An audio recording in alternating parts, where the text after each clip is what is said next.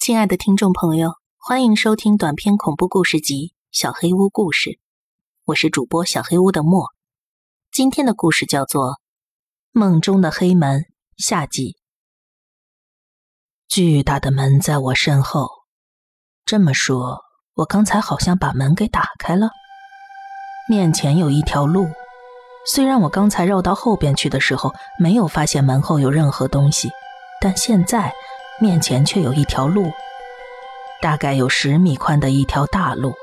要说是座桥，应该也可以。道路两旁是一片黑暗，所以可以区分出中间有这么一条路。如果我背后没有那道门的话，我连要往哪里前进都无法分辨。就是这么一条没有任何事物存在于其中的道路。有一种不可思议的任务感把我紧紧包围，告诉我非得前进不可。我朝着门的反方向走去，路不断的向前延伸，看不到终点在哪里。但是，我可以区别出道路的外面是一片无比深沉的黑暗。要是从路上掉下去的话，可能就没救了吧。我心里这么想着，默默的继续往前走，没有尽头。也没有时间的感觉，很像才刚刚开始往前走，又有一种已经走了好几天的感受，毫无止境的恐怖，这确实令人感到毛骨悚然。我对于向前迈进感到踌躇，我害怕继续走下去。闹钟响了，哎，这是哪里啊？我从梦中醒来，但却不是在自己的床上。不知道为什么，我睡在公园的长椅上。是工作结束之后，因为精疲力尽，所以在这儿打盹了吗？我不记得了，完全不知道自己究竟在这里睡了多久。不过，既然闹钟响了，那就表示我得去准备上班了。这种梦会持续一整个星期，真是麻烦。我讨厌麻烦的事情。我终于能体会到走路这件事儿为什么会恐怖了。确实，我不想一整个星期都梦见那种场景，在我的心中开始有了一种黑暗的想法。我回到家，把枕头底下的捕梦网装进垃圾袋，把它给丢了。擅自抛弃客人送的礼物，简直是笔墨难以形容的恶劣行为。但这是我要求对方给我的东西，所以不是礼物。我用这样的方式说服自己，努力把我的罪恶感跟他一起抛弃。第二天，我就验证了小萌所说的话是真的。想要把它丢掉，它也会自己跑回来。准确的说，是我发现它竟然又出现在我的枕头下面。不知道为什么会在外边醒来，回到家中上床睡觉，醒来以后又身在别的地方。回到家中，翻开枕头一看。捕梦网就在那里，我还在继续走着，这条路依然一望无尽。我踏出的每一步都转换成恐怖的感受。我不想往前走，但心里却有一种非往前走不可的强烈意志在推动着我，令我无法停下脚步。闹钟的声音响了。这次我在公交车里醒来，除了第一天以外，我每天醒来的地方都不是我的床上。这到底是怎么一回事儿？这次我应该是真的躺在床上睡着了才对呀，但我醒来的时候却已经在车里了。我发短信给小萌，她没有回应。明明我不想继续走下去，为什么我的脚却停不下来呢？停下来。停下来，停下来，快点停下来！不要再走了，不要再走了，不要再走了，不要再走了，不要再走了！明明这次睡觉之前我还特地确认过是在床上睡着的，没错。这一次又是在车上醒来。发给小萌的短信他一直都没回，一直走，一直走。五天前看到的那道黑门又出现了。就是那道刻着看不懂的文字的黑门，这里应该就是终点了吧？打开门之后，这次映入眼帘的不再是漫无止境的走道，取而代之的是楼梯。一道向下的楼梯，这道楼梯仍然像是没有尽头一样向下延伸着。它会通往哪里呢？无论再怎么往下走，永无止境的，周围就只有这道走不完的楼梯。虽然只是单纯的沿着楼梯往下走，并没有发生什么奇怪的事情，不知道为什么，心里却一直有着强烈的恐惧感。好恐怖，好恐怖，好恐怖，好恐怖，好恐怖！我真想快点结束这场噩梦，拜托，快点让它结束吧。不知不觉中，已经走到了楼梯的最底部。这里是摆着一套桌椅的大厅。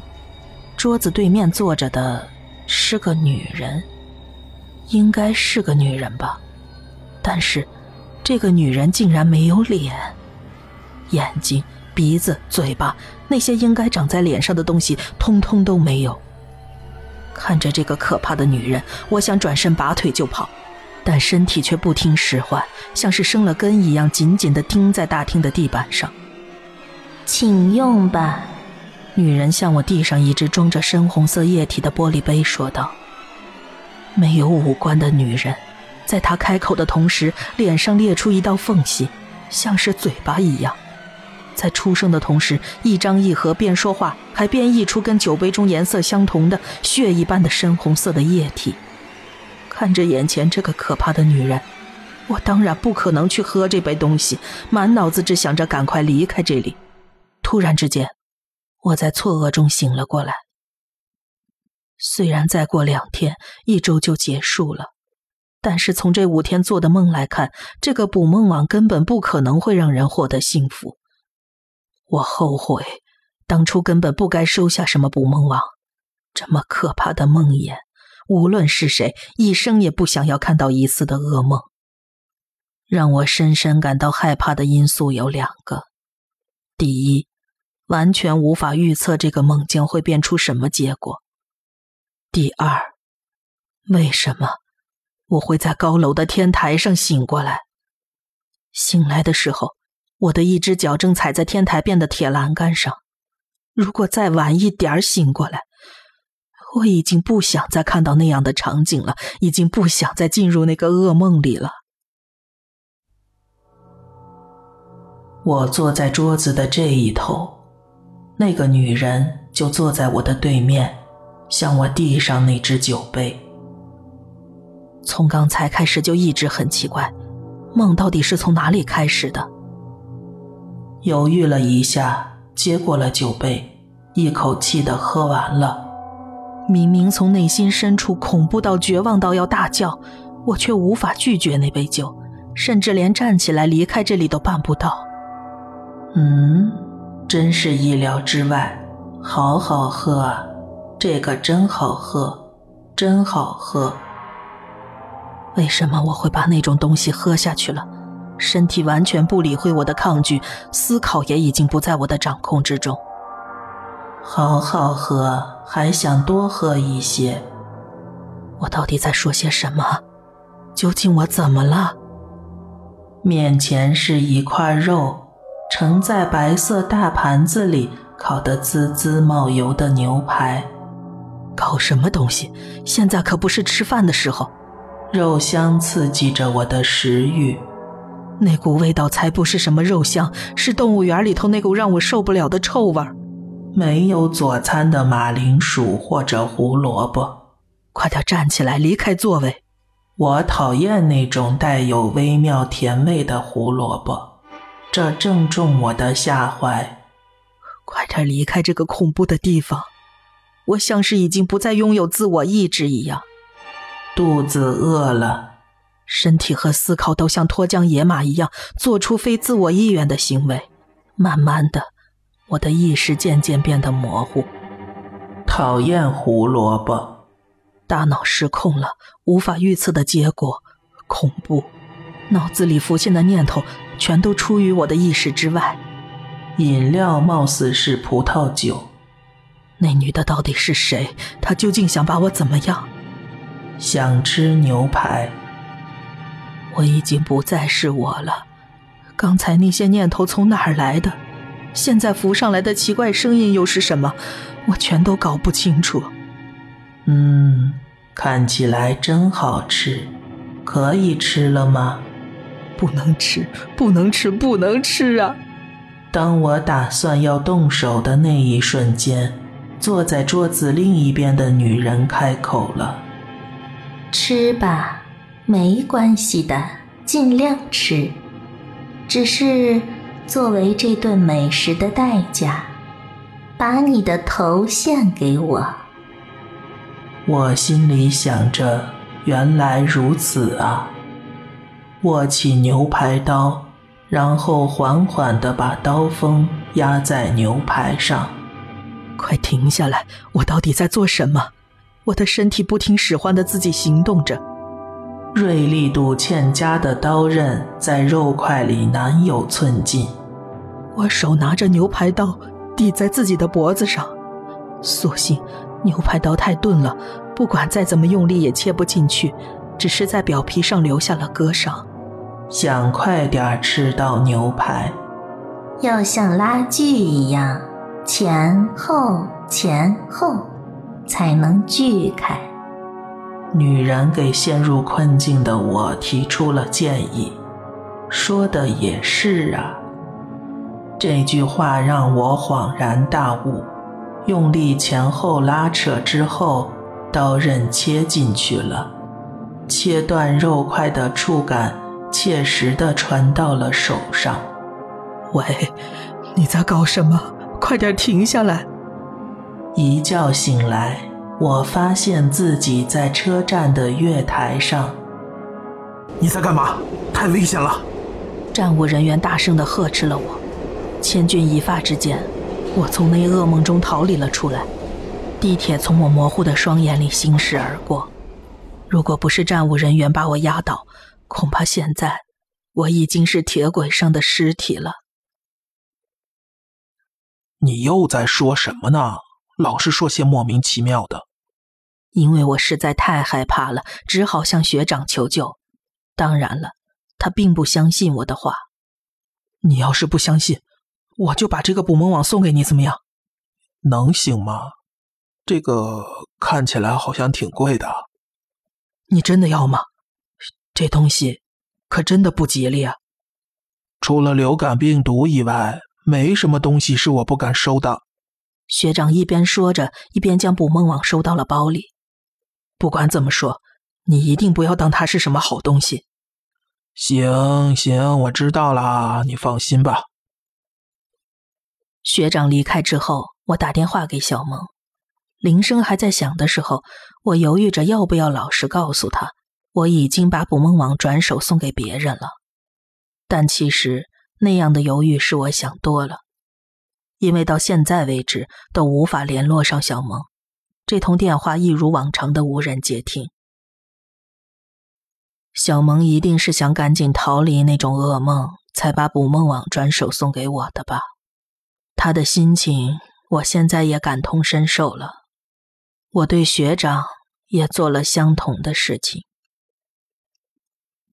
第二天，久违的我从床上醒了过来。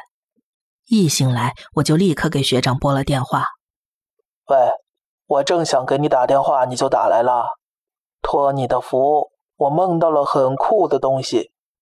哎，学长的心情好像很不错呀。你梦到黑色的门了吗？你是说罗丹之门吗？